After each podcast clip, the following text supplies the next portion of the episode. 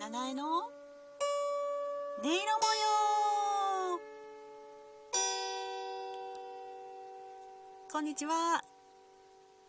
この番組は音色を奏で耳を澄ます。体が心が目を覚ます。音は目には見えないけれどその一つ一つに違った色や形や動きがあります。そんな音色の力を生かして音色とともに心地よい毎日を過ごしていきませんかというご提案をさせていただいております。私ネイルアーティスト七重がお送りしています。今回もどうぞよろしくお願いします。はいというわけでいかがですかこの音色。すごくねあのクリアなキラキラした音色かなっていうふうに思うんですけれども。えー、今日はこちらの音色をご紹介しながら、えー、19日から始まりましたライブマラソンでの様子なんかもトークしていけたらいいなっていうふうに思ってます。どうぞよろしくお願いします。はい、えー、こちらの音色の主なんですけれどもサムネを見てください、えー、名前はライアーっていう楽器になります。ライアーもねあのー、一言でライアーって言ってもいろいろなメーカーさんがあったり、えー、大きさとか弦の数とか全然違うので音色もね、あのー、すごく多岐に渡るかなというふうに思ってるんですけれども、えー、私が持っているこちらのライアーは、えー、弦の数がなんと39弦あります、えー、ちょっと鳴らしてみますね。一番下の音がねこれです。そして1オクターブ上の音がさらに1オクターブ上の音がそしてそしてまだあります。1オクターブ上。でこれプラス、えーと、2本の弦がねまだありまして最高音はさっきも鳴らしましたこの音ですね。こんなにあるんですよ。だからすごく、えー、いろんな音域を奏でることができるなと思って2012年ですかねに、えー、ネットで見てね、まあ、それまでに工房にお邪魔したりとかあのすでに持ってらっしゃる方のね、えー、お話を聞いたりとか音色を聞いたりとか触らせてもらったりとかいろいろしたんですけれどもようやく、うん、多分2年ぐらいかけて迷って、えー、最終的にこの楽器にしようってネットでねあの注文したっていう感じなんですけれども。えっ、と本当にね大きな楽器になりますこちら。一応計測をしてみたんですけど何て言ったらいい高さですね、えー、縦が、えー、一番長いところで65センチくらいあります。そして幅がこれも広いところで44センチくらいかな。そして厚みもあって6センチあります。でこれを、えーと、ももの上に乗っけて、うんと、右と左の腕でこう挟むというかね。そんな形で、えー、右手と左手の指を向かい合わせにこう構えて両側からあのこの楽器は右手の方にピアノでいういわゆる発見の音が並んでるんですね。そして少しずらす形でこれがまた表現しづらいんですけれども黒鍵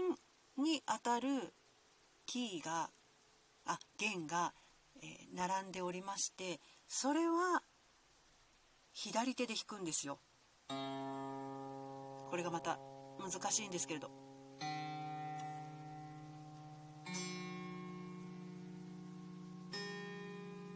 こんな感じで今左手で弾いたんですけれどももう初心者というかあの10年前に本当にいいなって思って購入したんですが全然練習してなくてなんか私ずっといつもそんなこと言ってる気がしますけれどもこちらはそうえっ、ー、とライアーっていうものに出会ったのは知ったのは、えー、2005年ぐらいだったかなって思うんですけれども私が音楽療法の専門学校に2年通っていた時に、えー、いろんなこう技法がある中の一つとしてシュタイナーの思想に基づいた音楽療法っていうのがあることを知ったんですよね。であのその中でこう主力として、えー、使われているのがライアーっていう弦楽器だっていうことでで興味を持っていろいろ調べたんですけれどもえー、っとねでもこの楽器はそのシュタイナーっていう人が亡くなった翌年にあたる1926年にできたそうですあのお弟子さんがいて彫刻家のローター・ゲルトのゲルトナーさんっていう方と、えー、音楽家のエドモンド・プラハトさんっていう方が26年に作られたっていう楽器なのでまだ100年経ってないって感じの楽器なんですよね。なのでこう皆さん今世界中で、えー、いろんなこう奏法とかねどんなものを弾くかとかその入手した人それぞれに委ねられているような楽器なんじゃないかなっていうふうに私は思うんですけれどもそうですね。なので私的には本当に豊かな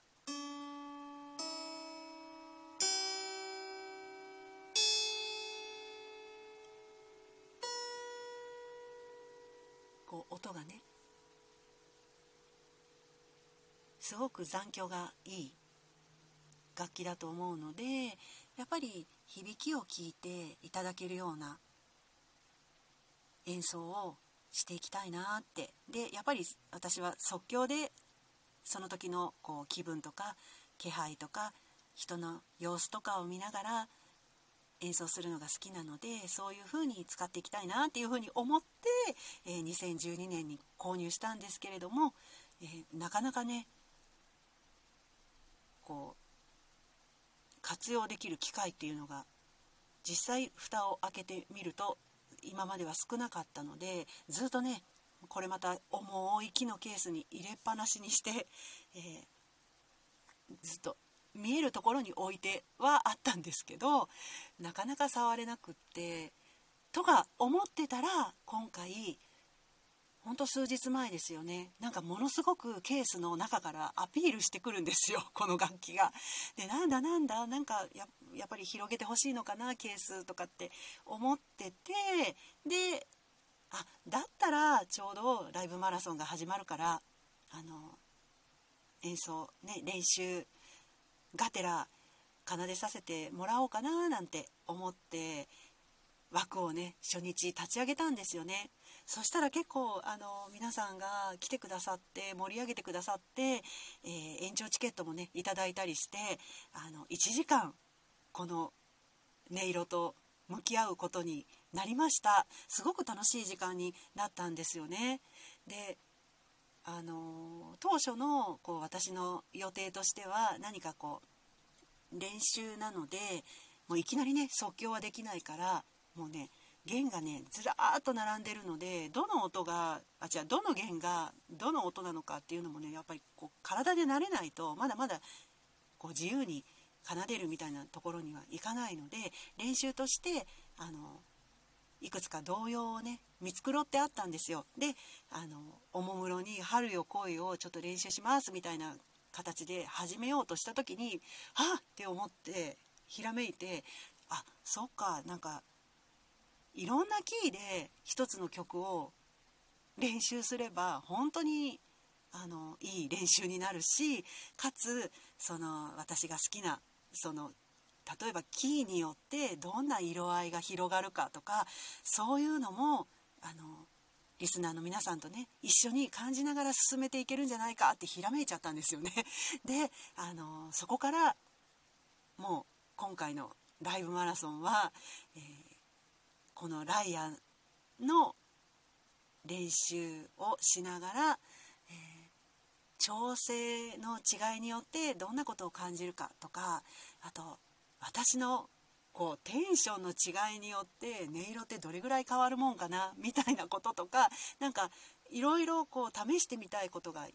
浮かんできましてなので、えー、その翌日も、えー、12のキーがありますけれども「春よ来い」をとにかくあの12のキーで、えー、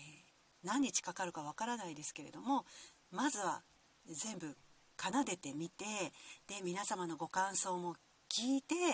あのこのキーはこんな感じかなとかねそういうまたあのデータといいますかデータっていうとちょっとなんか色っぽくないですけれどもあの皆様からのあのご感想なんかと私の印象を合わせて私のまた宝物にさせていただきたいななんて、えー、思いましたですので、えー、連日ねマラソンには参加しますので是非、えー、後からでもね構いませんので、えアーカイブとかね聞いていただいてこの蝶はこんな風に感じたこんな色がな気がするとかね、えどんな風景が浮かんだとかね教えていただけたらいいなって思います。あ春よ来い 何か弾こうと思ったんですけど時間がなくなってしまいました是非、えー、今夜もやりたいと思いますので、え